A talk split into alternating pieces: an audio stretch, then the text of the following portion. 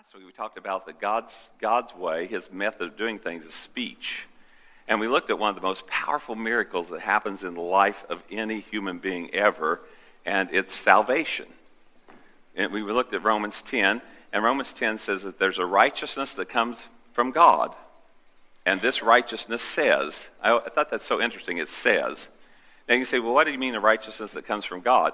There's all kinds of ways you can try to get righteous. You know, you can have all kinds of, of it's actually called self righteousness. We think of self righteousness as being haughty and arrogant. They're so self righteous. But actually, self righteousness can look very pretty and very nice. I'm going to be right with God by being a really, really good person. I'm going to be right with God by changing my behavior. I'm going to be right with God by this or by that. I'm going to be right with God because I'm going to be a great rule keeper. I mean, I don't need Jesus. I'm just, I can do this thing by myself. That's called a self righteousness. And the Bible says there's no way in yourself that you can be righteous enough to compare or to have the right to heaven because you're going to compare yourself with God, who's impeccably, perfectly righteous. And so, all these methods, in fact, the Bible says over and over and over and over uh, that we, we cannot be made righteous by the works of the law. I mean, this is a system God established, even in the Old Testament. And God says, that system won't make you righteous. But there is a righteousness that comes by faith. Now, maybe you, you kind of think, well, I think I'm a good rule keeper. I, am like a, a rule keeper. That's just the way I'm wired up. I remember one time we were somewhere, and it was late at night, and we were going to turn around in a parking lot, and I passed the turn and went up to the next turn. Darlene said, Why didn't you turn there? I said, Because there was an out arrow on it, and there's an in I had to go up to the in arrow. She was, Oh my goodness, it's 10 o'clock at night, and I think it was a bank or something. The bank's closed, but but, uh, but I'm a rule keeper. I can't go in the out. And so some of you are like that, and you'll think, oh, I'll be made righteous by that. No, you won't. No, you won't. The no man will be made righteous by, by the law. So there's a righteousness that comes by faith, and that faith, that righteousness says that eternal life is really near you. It's really near you. It's in your mouth and in your heart. That if you confess with your mouth Jesus Christ is Lord and believe in your heart that God raised him from the dead, you will be saved. And so it's, it's interesting how it's, it's very near you. You don't have to, I'm going to go get Jesus, I'm going to go do this. No, it's very near you, it's in your mouth, and it's in your, your heart. And so when we look at righteousness, and, which is going to be kind of our theme today and all the little tributaries off of righteousness, if you look up a, a dictionary definition, which actually is a good biblical definition too, it says righteousness is this. Now think about this. This is what righteousness is it is perfectly and flawlessly keeping the divine and moral law of God so that you're without sin and therefore without guilt. Because you don't have sin, you don't have guilt. And so you look at that and say, wow, that's what it takes to be righteous? That's, that's the, the definition for it. Now ask yourself this question Have you ever gone a stretch of two or three days? Well, we don't even have to go that far. Have you ever gone a stretch of 24 hours where you would say, I have kept the divine and moral law of God in my thoughts, in my actions, in my attitude, in my heart, in my words. I have kept the divine and moral law of God. I've been sinless. I'm talking about apart from Jesus, just in our behavior. I've been sinless. And therefore, I am guilt free. Well, in case you're wondering, have I? No, no, you have not. Just I would tell you that. You, you haven't. We just, we're not that good at going very long at all without some kind of sin of attitude, thought, word, deed, whatever. And so we're going to say, well, I can't be righteous then. You can't be righteous in your own self. But then we have this incredible thing called the gospel.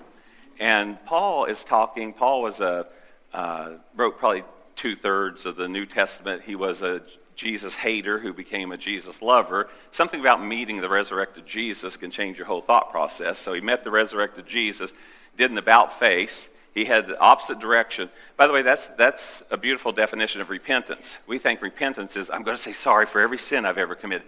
You don't even know every sin you've ever committed. If we had to be saved to say every sin we've ever committed, oh my goodness, first, we wouldn't have enough time, we wouldn't live long enough, and we wouldn't even know that. And so Paul took an about face. He was heading one direction, turned a different way. The, the concept of repentance is this, is to think differently after. Paul thought a certain way, so he's headed this certain direction. He has an encounter and a conversation with Jesus, and he thought differently after that. That's repentance. And so he headed a different direction. because I now think differently after that encounter with Jesus. That's what repentance is. And so Paul is super excited about sharing the gospel with anybody who will listen. And so on the in the Romans, he's established a church there in Rome, and Romans were the Roman people were Gentiles. Now I say this a lot, but I just I just always remember all the things that confused me. And so, well, what's this and what's that? And the Jewish people, if you were not born a Jew, then you are a Gentile. And that's all the world's divided up in Jews and Gentiles. The Romans were Gentiles, non Jewish people. They had a very, you know, modern culture and society. They, they now, not a very Christ centered one, but a very modern one. Uh, we have a very modern society, but I think we would all know not a very Christ centered one, but a very modern society. You know, new ways of thinking, new ways of thinking things are right. And the Romans were like that too. And Paul comes, takes, and brings to them the gospel. Let's look at that in Romans 1. Powerful, powerful verses. Paul said earlier, I've been delayed at getting to you, but I'm finally getting to you. And he said, That's why I'm so eager to preach the gospel. Now, we often call the gospel, which is true, the good news of Jesus. It's the good news of Jesus. That's what gospel means, the good news of Jesus. I am so eager to preach the gospel also to you who are at Rome, for I am not what? I'm not ashamed. I'm not ashamed of the gospel. Now let's see what happens here with the gospel. I'm not ashamed of the gospel because it is the, what's the next three words? Power of God. I'm not ashamed of the gospel, for it is the power of God. It is the power of God that brings salvation to everyone who what? Believes. Now we're awful at teaching that to people. We teach to everyone who believes and and most of you remember our beloved Larry Schreier. He traveled with a gospel group for years, and he was kind of their roadie and sound person, did different things like that. And they were invited into a church, and this was like in the 70s, and hairstyles were longer in the 70s, and, you know, clothes was a little funkier looking. And so they go to a very conservative church, and the people meet him and go, oh my goodness. Uh, like, I mean, this is what they're trying to say politely. Who, who invited you guys here to sing? Because now we, we knew we were having a guest singer, but we didn't know it was a bunch of hippies, you know. So uh, the guy got up to speak before they sang, and he began to talk, and he began to talk about hair length. Now, it was interesting because nobody had long hair except the singing group that was there. And finally, he said, You know, some of you are saying, How long is too long? And he said, If it's longer than this. And so he had a real tight cut haircut. Because we want to say, salvation is available for all who believe and have the right haircut. It's available for all who believe and and have said they're sorry for every single sin they've ever committed. Uh, the gospel is the righteousness of God's revealed and salvation to everyone who believes. And we all got a bunch of ands because you and I, there's something about our human nature. We want to try to do something. We want to try to make something happen. But God doesn't put any uh, any qualifications on this, does He? And you can read your New Testament, and you'll see this all the time to he who believes, to he who trusts, to he who has faith. It's just faith, belief, trusting. And he says here it's the power of God to bring salvation to everyone who believes, first to the Jew, then to the Gentile. For in the gospel, the righteousness of God is revealed. Not the righteousness that you and I try to create, not the righteousness this world says exists, but the righteousness that is of God is revealed. A righteousness that is by faith from first to last. What's that mean? It means from beginning to end, start to finish. That's it. There's nothing to add to that. It is, it's the righteousness of God that's revealed from start to finish. Then it says, as is written, the righteous will live by what? By faith, not by works. In fact, the scripture tells us not by works, so no one can brag, no one can boast. It's a gift from God. And so I decided to call this message today. I couldn't figure out what to call it, so since we're hubbing off salvation, then looking at several things that come off salvation, I just called it So Great a Salvation. The Hebrews, I think it's Hebrews 2, says that we need to be very careful that we do not ignore or set aside so great a salvation. It's, a, it's a, actually, if you read it in Hebrews, it's a very stern warning uh, about not neglecting so great a salvation. So salvation is, it's like a really big word. Uh, time goes by so fast. I taught about this a year, maybe it's two years ago, how big a word salvation is and how much is encompassed in salvation. You know, basically, we think of salvation as, as uh, being saved from our sins. And that is part of salvation. But the Greek word there is soteria, and I'm not a Greek scholar, not trying to do a Greek lesson, but soteria. Soteria, and just a little side note again the Old Testament, the Hebrew Scriptures, was written primarily in Hebrew, the language of Hebrew. The New Testament was written primarily in the language of Greek. And so when we decided we didn't read Greek or speak Greek, some scholars came and took the Greek New Testament, which was the original writing, and turned it into English so we could read our Bibles and know what it meant. So soteria gets translated as deliverance or salvation probably most often, but also gets translated as welfare or well being. Health could be included in that. Uh, prosperity or blessing, deliverance, preservation, salvation, safety, health. This word salvation is a big word. It actually encompasses soundness and wholeness of every part of our being. Every part of our existence is found in the word salvation. So here, John, who's one of Jesus' right hand men, you think, well, Jesus, he didn't have like any favorites, did it? It seems like he did. There was uh, Peter, James, and John, the inner circle that seemed to get in the action on everything. And John was the beloved disciple, and so we've seen Paul's words about salvation. Now we're going to look at John's. John says, But if we walk in the light as he, God, is in the light, we have fellowship with one another. We have fellowship with our Christian brothers and sisters. We have fellowship with God. And the blood of Jesus, his son, purifies us from what? All sin. How much sin? All sin. Purifies us from all sin. Did you get that? All sin. So, like the sin you committed when you got in a big argument on the way to church today? That sin's covered? Well, is, would that be part of all? Yeah. Well, how about sin I might commit two years from now? Is that included in all? Yeah, yeah it's included in all. He purifies us from all sin. Now, our human uh, route for purification isn't as good as God's, but if you've ever, I'm not a metal, whatever that fancy word is for a metal person, but if you take precious metals, gold, silver, whatever, they purify them by fire, is what I've read. And when they purify that, dross and junk and debris rises to the top, supposedly. I mean, I've never seen this done, so if, if I'm wrong, you can tell me afterwards. You'll get the idea. And they scrape off all the impurities, and what's left is, is the closest, best we human beings can do it, having pure silver, pure gold, pure whatever, because all the dross, all the junk, all the garbage has been removed out of that material. So it's been, we say, purified. It's been purified. And so the blood of Jesus purifies. It takes all the dross, all the junk, all the sin, all the junk, and it, he scrapes it off. Of course, he does a better job because if you ever buy some, some uh, silver, it'll probably say like 999.99 pure. But Jesus says 100%.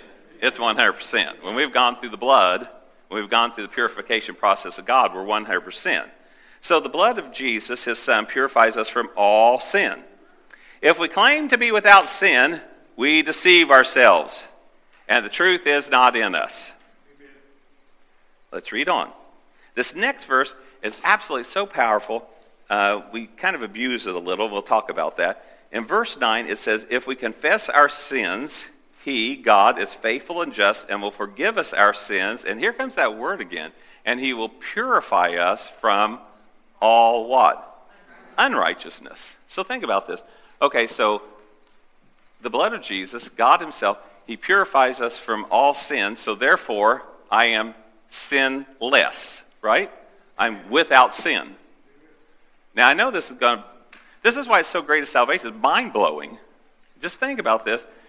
Are you a believer in Jesus Christ? I'm not talking about church goer. I'm not talking about a pretty good person who tries to turn over a new leaf. I'm talking, have you given your life to Jesus? If you've given your life to Jesus, then he has purified you from all sin and all unrighteousness. So if I now have no unrighteousness in me, what do I have in me? Righteousness, right. So now I'm sinless and righteous. Now, I know it's, it, our brains are going to explode because we know ourselves too well. And we would be the first one, unless we're narcissistic and arrogant and deceived, because you can be deceived, apparently, because if you say you have no sin, you're deceived and truth isn't in you. But I'd say most of us here, if not 100%, we're not deceived. We know this. We look at ourselves and say, that's, no, I know me too well. But God knows you better than you know yourself, and He sees you through the eyes of Jesus. He sees you through the finished work of Christ. That's why it's so great a salvation. I can't help but get excited about salvation. It's so great because I am now standing before you right now, sinless and righteous. And, and again, you could say, I know you better than that. Well, I'm not talking about how you and I know. We, we don't know one another according to the flesh, the Bible says, but according to the Spirit. And so I'm now covered in the righteousness of Christ. And so you're sitting out there, if you're a believer, let this register. If you're a believer in Jesus Christ today, let me let you in on something. You are sinless and righteous. Now you would say, well, I just don't think that's that's right. Well, I'm just telling you what the Bible says. Okay? We're just looking at the Bible here. I'm not making stuff up. We're just looking at the Bible. If we confess our sins, he's faithful and just and will forgive us of our sins and purify us from all unrighteousness. And here's that again. If we claim we have not sinned, we make God out to be a liar, and his word, God's word, isn't in us. Because God will tell you, you're a sinner. God will tell you, this is his word, on your best day, you're an unprofitable servant. Your best righteousness, apart from Jesus, is filthy rags. That's the best we can do, apart from Him. Now, here's the problem. I don't really have a problem with the verse 9 as it exists. It's a beautiful, powerful verse, but we human beings always want to do something. We're always wanting to fix something. We always want to earn something. So, and guys, guys, we're awful at this. You know, if, if I don't know if gals are like this, but guys are like this. If you do something nice for me, like if, if you buy me something, and I have a registry online. Uh, if you buy me something, no, I don't. If you buy me something, I have this internal obligation that I feel I need to buy you something. You know that? I don't know if you ladies are like that, but now all of a sudden, I mean, if, if, if you remember my birthday, then I feel like I got to remember your birthday. I don't want to remember your birthday, but I feel like I got to now. Actually, I don't mind remembering your birthday. But there's something in us where we feel obligated. So as human beings, we say, hold it, God did something big for me. I've got to do something. I've got to. Now, I'm not, I don't mind that we want to do something for God out of a pure heart or we want to do the good works God has called us to do, but I, I, I got to earn something here. And so we try to earn it. So we've turned this verse, verse 9, into a, a human effort to stay saved. We're going to we're going to maintain our salvation through human effort. So we've turned this verse into hey, he's faithful and just to forgive us our sins if we confess our sins, but if we don't confess our sins, he won't forgive us. And so now we have a problem. So I want you to think about this. Think about this as an illustration. Think about the person that most represents Jesus to you, somebody you know. Maybe it was a, a in my family, be my great grandmother Green, who's went on to be with the Lord. She loved Jesus. She was a holy, godly woman. And in fact, uh, her sister that I always shared Christ with, her sister believed, I cannot know Jesus, I cannot go to heaven because I've not been good enough.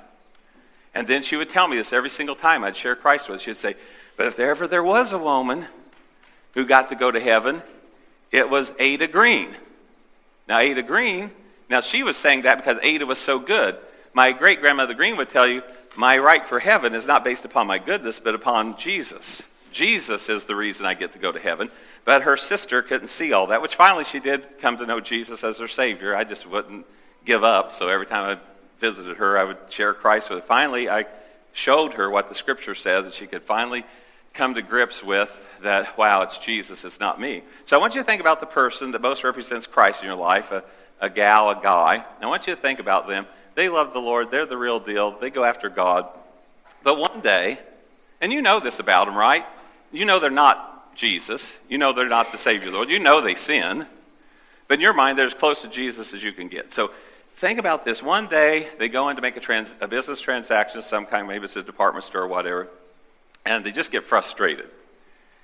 And I don't know if you've ever had a clerk or a situation where you get frustrated with them. And so this person that you most think about being like Jesus starts copping a bad attitude. Uh, being rude and uses words. I mean, doesn't cuss them out or anything, but uses rude words. And so they've, they've been rude, their, their words, their attitudes, their actions. And so they end up barking at this person, right? You know, say something kind of hurtful. And as they turn around to walk away, they fall over dead with a heart attack. Okay. Think about that. They just sin in their attitude, their actions, their words, and then they fall dead instantaneously of a heart attack. So, now this is not how it works, but this is how the world sees it. When you die, the world says you go up to the pearly gates, and there's usually somebody manning the pearly gates to decide who gets to go to heaven or not. Does anybody remember who that person is? That's Peter. Okay, so Peter's manning the gates. And so this person that you think of being like Jesus comes up there, and Peter's there, you know, very, very dignified. And he sees this person, gets the name, looks him up, starts going over their records, going, oh my goodness, this person's like the real deal. This person is a beautiful example of Christ. And starts reading through. And then Peter starts looking over the last five minutes of their life. And all of a sudden, his heart sinks. His face drops. And he calls out the name of the person that you see to be most like Jesus and says, This brings me no pleasure. What a bummer time to die. Right after the way you behaved. So please hear me. Depart from me, ye worker of iniquity you're going to hell forever. Now, if there's something about that that doesn't seem right, it's because it isn't right. It isn't right. You say, but, but, but, but John, we just read, John said if we confess our sins, he's faithful and just to forgive us of our sins. He or she didn't confess their sins. And we know this, Trace. There's not going to be any sin in heaven. And so what, what do we do here? You know, he or she died before they had a chance to confess their sins. So now they got sin on their heart, sin on their life, and sin on their mind, and they've come up to the pearly gates. We can't let them in because they have sin. What are we going to do about that? Now, this may tweak the way you've been taught. I'm just going to tell you what the Bible says, okay? Verse 9 isn't saying you're going to maintain your salvation by making sure you're confessing everything fast enough before you die. What is it saying then? It's saying this before you can get a Savior, you have to recognize yourself as a sinner.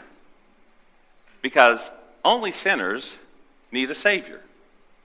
And so I have to come before the Lord and all of a sudden recognize I am a sinner in need of a Savior. And so I confess my sins. Now, again, I'm not going to confess every single sin I've ever committed. I don't remember all those. But I'm going to confess to Him I am a sinner. I violated your holy law in word, thought, deed, action, you name it. I've, I've broken it. And I'm a sinner.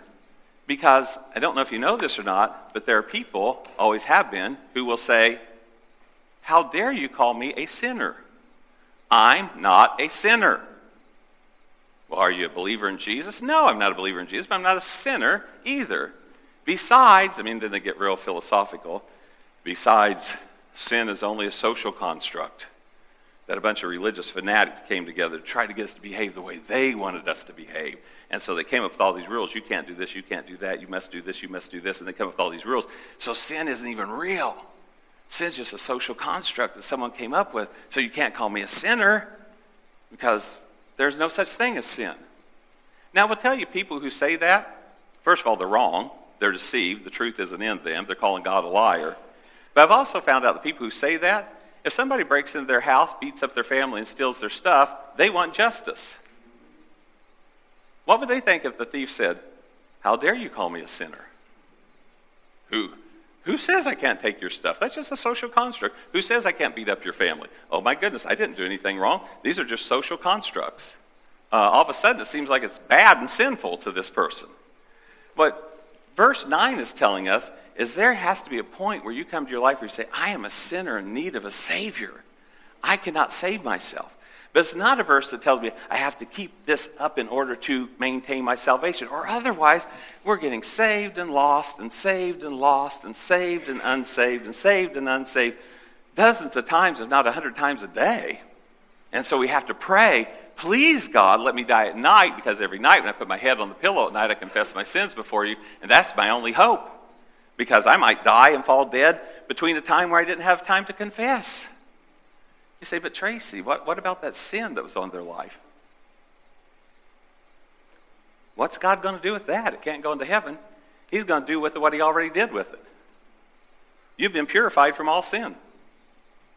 When Jesus looks at you and the Father looks at you, he doesn't see your sin, he sees your Savior. And so, as far as God's concerned, that sin's not on you. All your sin has been forgiven. You are righteous. You are holy before the Lord. Now, I want you to think about this because we don't want to insult God. It's almost like saying, Jesus, I know you left the glory of heaven. You clothed yourself in a human body. You were brutally murdered for my sin. You said that all my sins were purified and I had no unrighteousness in me, but I just don't think you were quite enough. But I think you and the proper timing of my confession of sins, that might be enough. No, Jesus is enough. Jesus is enough. He absolutely is enough. So, no sin's going to go into heaven because when believers walk into heaven, guess what? They are the righteousness of God in Christ. All their sins have been forgiven. They are the righteousness of God. So there is no sin unless we're going to start rewriting the Bible. See, in 2 Corinthians 5.21, it says we are the righteousness of God in Christ. That's 2 Corinthians 5.21. That he who knew no sin, Jesus, became sin so you and I could become the righteousness of God. If I am the righteousness of God, can I be any more righteous? I don't know how. I really don't know how I can be any more righteous than be the righteousness of God in Christ Jesus. The scripture says in 2 Corinthians 5 as well that if anyone is in Christ, they're a new creation, a new creature. The old is gone, the new has come. It isn't the old sinful you standing before the Lord, it's the new cre- creation that's standing before the Lord. And Hebrews 10:14 says, I don't have slides for these, you can jot it down if you want to. Hebrews 10:14 has a beautiful verse. It says, "And Jesus has made perfect forever those who are being made holy." He's made perfect forever. Perfect forever. Forever. Now, if you're going, I, I don't know about this, I'm just asking you, let's just examine what the scriptures say. Not what our guilty conscience says, not what granddad might have told us, not what we always kind of always thought. I, I say this respectfully, but what I always kind of thought, if, it, if it's in conflict with the scripture, I'm going with the scripture. I'm going with God. Yeah, but my great grandmother Green, wonderful woman of God. If I, she told me something, I always thought, well, it's got to be true because great grandma Green was a godly woman. But I found out one day, oh, what she told me wasn't true. I would pick God over great grandma Green. And we have to do the same thing. We have to pick what God says. And this is a very liberating truth for us. The gospel is powerful and it reveals a righteousness that comes from God and it reveals the forgiveness of sins. It reveals the purification of all sin and all unrighteousness. So please hear me. If you are a Christian, now again, I know there's millions of people sitting in churches today who are not believers. They're good people or they're religious or they're, they're faithful in their church attendance, but they've never said yes to Jesus. And sometimes they don't even think they need to. I, I remember uh, Darlene telling me about her uh, brother-in-law Henry. Brother-in-law, her brother-in-law Henry, uh, super, super good guy. And he always felt like he didn't need a Savior. He was a good guy. I mean, why would I need a, I'm a good guy. And then one day, he met Jesus. And he said, Wow, I'm not a good guy when I compare myself with Jesus. And he gave his heart to the Lord.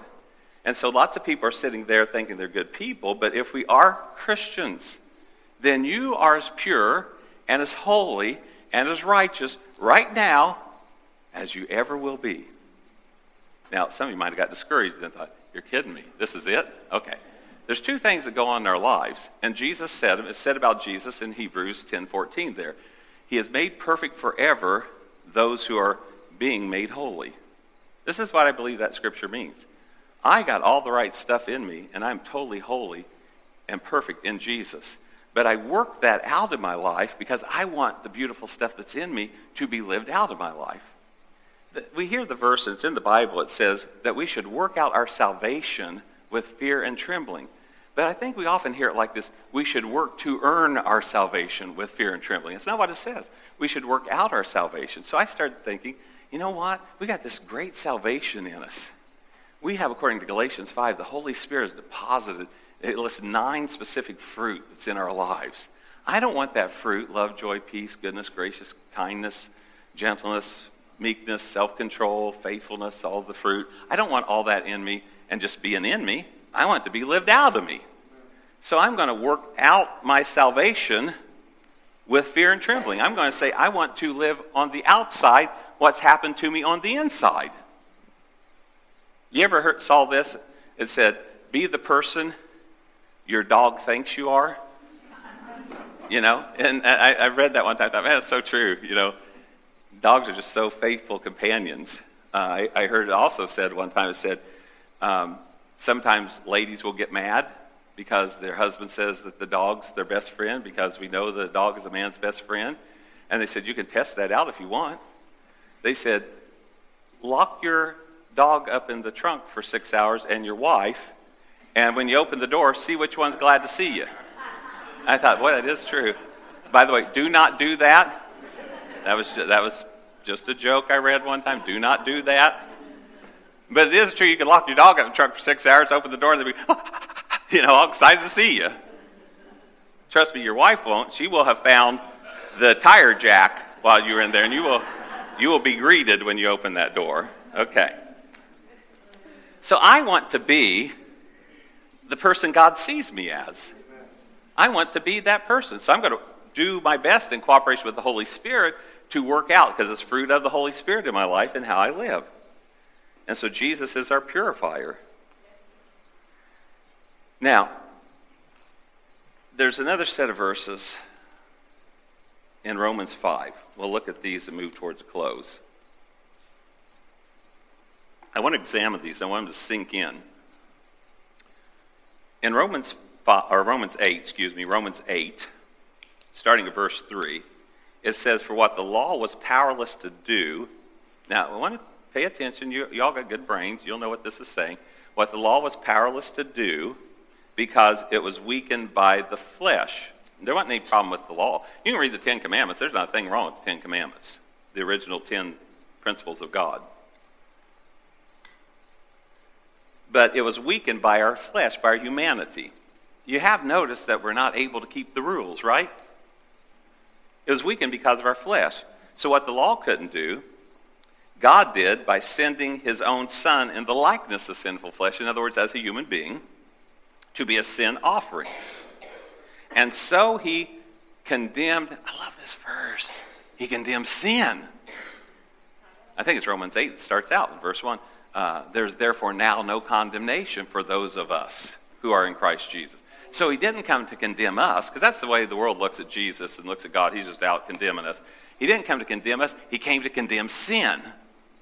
And so here it says that he condemns sin in the flesh in order, I love this verse too, that the righteous requirements of the law, every time I read this, you'll hear me say this, in order that the righteous requirements of the law might be fully met in whom? Us. See, when I read that verse, I'm anticipating that it's going to say that the righteous requirements of the law may be fully met in Christ, which makes sense. He did it all, paid it all. He should. But Jesus did it all, paid it all, and then gave us the reward. All the righteous requirements of the law might be fully met in you. If you haven't run into somebody who wants you to keep the law, and they say, You need to keep the law, you better keep the law, you better keep the law, you can tell them, I did. Every single one of them all fully met. Well, how'd you do that? In Jesus. In Jesus. In Christ, all the righteous requirements of the law have been fully met in us who do not live according to the flesh, but according to the Spirit. And when we're born again, we become spirit people. The Bible says the Holy Spirit's deposited in us at the moment of birth. So as we look back, we see that righteousness is the perfect keeping of the divine and moral law, being sinless, and therefore being guilt free. That's a good definition. And that's exactly what happened in Christ. All the righteous, divine, and moral laws of God were fully met in Jesus, and He gave us the reward for that. So God looks at us and they're fully met in us. Now, if I'm without sin and I'm righteous, then I haven't committed sin as far as God's concerned, and therefore I don't have guilt. Now, we understand on the logical level, because if you said, Don't you feel guilty for robbing the bank last night, Tracy? I would say, I don't feel guilty because I didn't rob a bank last night. We understand on a logical level, an earthly level. But Paul said, I speak to you a wisdom. It's not the wisdom of this world, it's the wisdom of the Spirit. And the wisdom of the Spirit is you got to see yourself spiritually.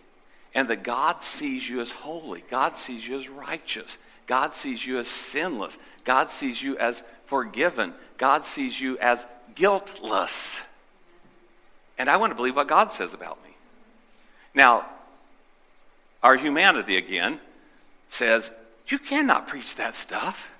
You can't tell people out there they're as righteous and holy as they're ever going to be, that they're forgiven, that they're sin free. If you teach people that, they're going to sin a lot.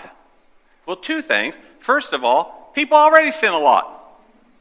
You say, do you realize people who have never heard this message sin a lot? People who love Jesus who have never heard this message sin a lot. And so this message doesn't make you sin a lot. In fact, we'll look at in the upcoming weeks how actually, if we get this in us, it decreases sin. It does not increase sin, it decreases sin. So I don't want, I don't want you to walk away and say, wow, Tracy taught today, hey, you're forgiven, so go live like Satan. You know, you can just live it up, do whatever you want. God doesn't even care. Well, God cares, and we should care. So we're not, this isn't making us want to sin more. It should make us want to love Jesus more. And we shouldn't feel empowered to sin. We should feel empowered to live righteously.